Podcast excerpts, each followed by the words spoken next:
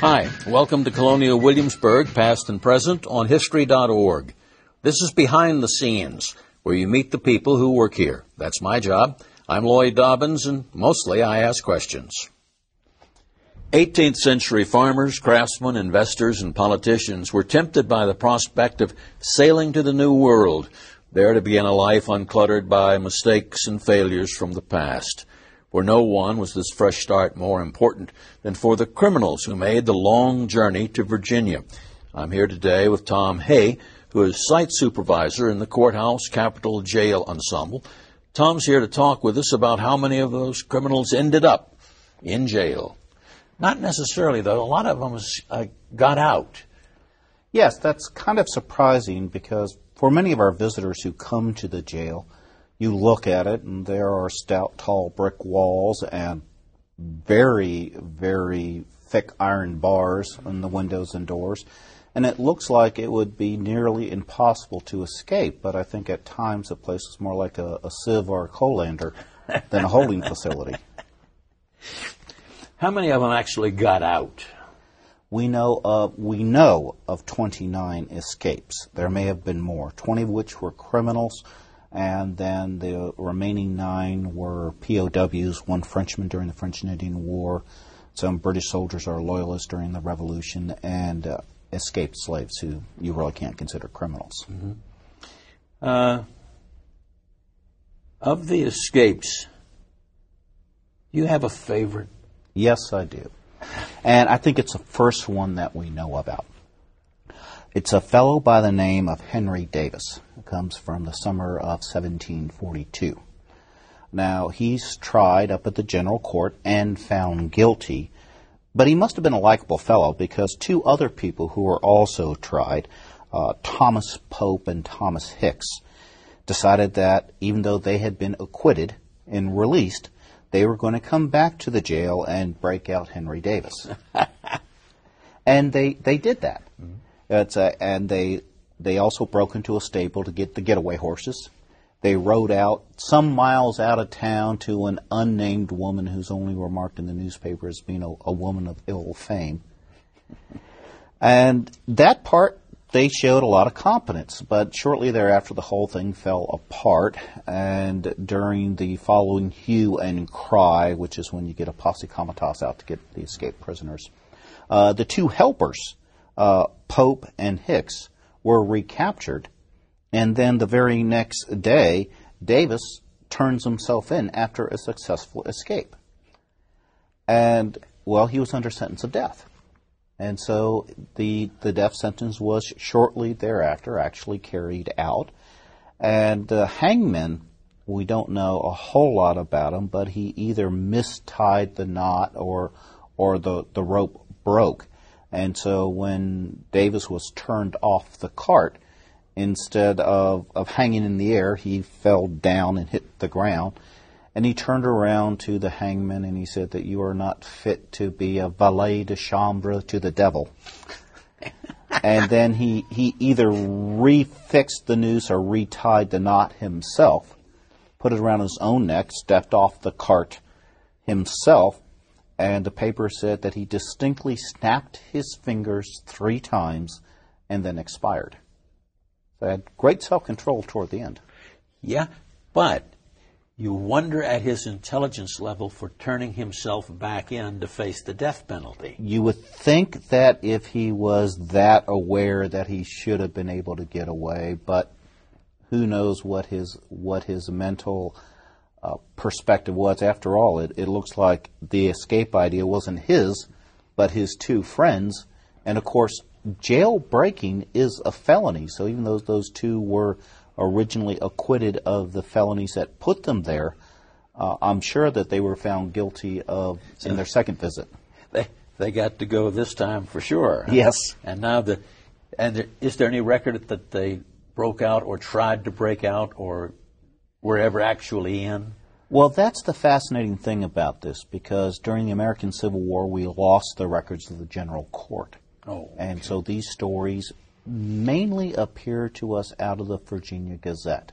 And because they are such good stories, That's why the, the various editors of the subsequent Virginia Gazettes saw fit to print them and tell us about them, like uh, John Sparks, who made his escape in the 1760s by, at the end of the day, when the jailer uh, apparently was opening up and checking on everyone in the cells, he hit the jailer with a quart bottle. We don't know what was in the quart bottle or if there was anything still in the quart bottle. And having knocked out the jailer, made his escape. So that scene that you've seen in so many different grade B cowboy movies over the decades actually has a basis in fact. Yeah. Who else got out? Well, there was a Frenchman, uh, Peter Laforce, and this, of course, would be during the French and Indian War. And he was a prisoner kept in the jail. And we're told, and this story is from the Maryland Gazette, the Virginia Gazettes may have been a little bit of embarrassed about this, but he somehow managed to make obviously a, a man-sized hole in the prison wall. And since it's a brick wall, we're not quite sure, you know, that must have taken him some time, but then again, if you're a prisoner of war, I guess you have a lot of time. And he escaped from the jail here in Williamsburg and on foot got all the way out to King and Queen County. It's a, and that's at least a day's journey, if not two, before he was, was recaptured. And the only thing that we're told is that he was resecured in such a manner as to make any further attempts at escaping impossible. Probably shackled. Uh, that sounds like shackled, but you know, digging your way out is still being done in modern time. I mean, we also know of the first mass escape we know about was in 1768 of four prisoners who managed to obtain iron bars. Presumably, that would be out of the windows or the doors, and they again knocked out the person who was coming to check in on them, and then were were pursued. Uh, one of them got the paper said got peppered in the legs with small shot, and then then they were recaptured. So an awful lot of them, the majority of them, tend to get recaptured, but some of them don't.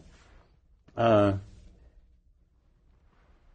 and of course, if they don't get recaptured, we have no way of knowing what happened to them or where they wound up. They, That's absolutely true. I mean, in the first place, if you're a successful criminal, you never end up in the record book. Yeah, number one.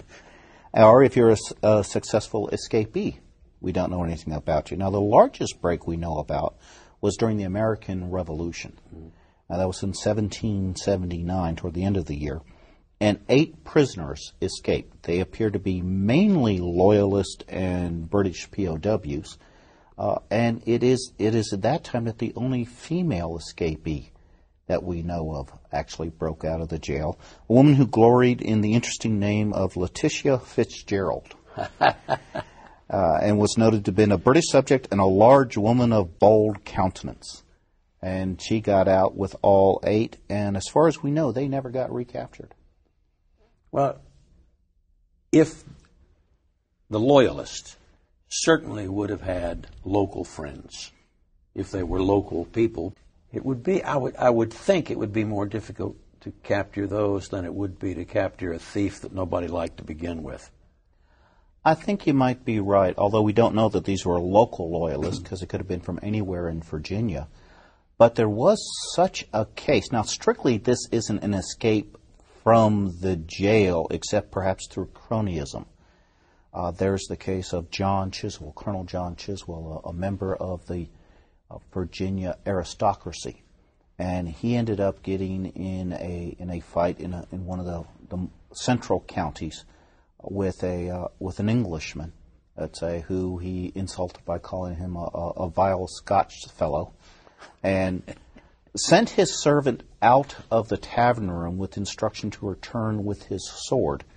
And the servant brought back his sword, and then he stabbed this other fellow by the name of Routledge across the table while friends of Routledge were holding Routledge back from the fight. Uh, that obviously struck most people as a murder, and we know that Colonel Chiswell had, even second degree, because they were having an argument at the time, I suppose, but Colonel Chiswell obviously had friends because when it came time for him to go through his preliminary investigation at the local court out there, the King's attorney, Deputy King's attorney, found found reason to be out of town. so they appointed someone. Colonel Chiswell was bound over for trial here in Williamsburg, And when he comes to Williamsburg, four leading members of the General Court bench, that is, High Court justices, intercepted the county deputy sheriff bringing him into town, and they took control. Now, the, the deputy sheriff was supposed to turn him over to the jailer. But instead, these four leading gentlemen of the colony intercepted, and they, on their own hook, decide to bail out Colonel Chiswell till his trial. And he was bailed, and then it was reported some weeks later that at his home, and that was his home here in Williamsburg, he had died of nervous fits and was generally thought to have been a suicide. And and then it turns out that there was such a high degree of suspicion about that that during the act when the coffin was being transported for the funeral, it was actually interrupted by a mob who demanded that the coffin be opened so they could satisfy themselves that Colonel Chiswell was actually in the coffin and dead, which he was. Uh, you know, that's one of those things that proves what you've always suspected was true that station does have a certain benefit to it. I can't think of a time in history where money and influence doesn't help. Yeah. You know, another good story also comes from the Revolution. Uh, in 1778, a deserter by the name of John Bates here in Williamsburg uh, was sentenced by a court martial, not the general court, and he was sentenced to be shot for desertion and in encouraging other soldiers to desert. Not only did he manage to escape from the jail, but he escaped from the jail in fetters, in irons. And we don't know how he did that. And maybe little may- short steps. a lot of little short steps. And as far as we know, uh, he was not recaptured, uh, but he was regarded as a notorious villain. And they offered a $100 reward and all reasonable expenses. That's a lot of money in those days.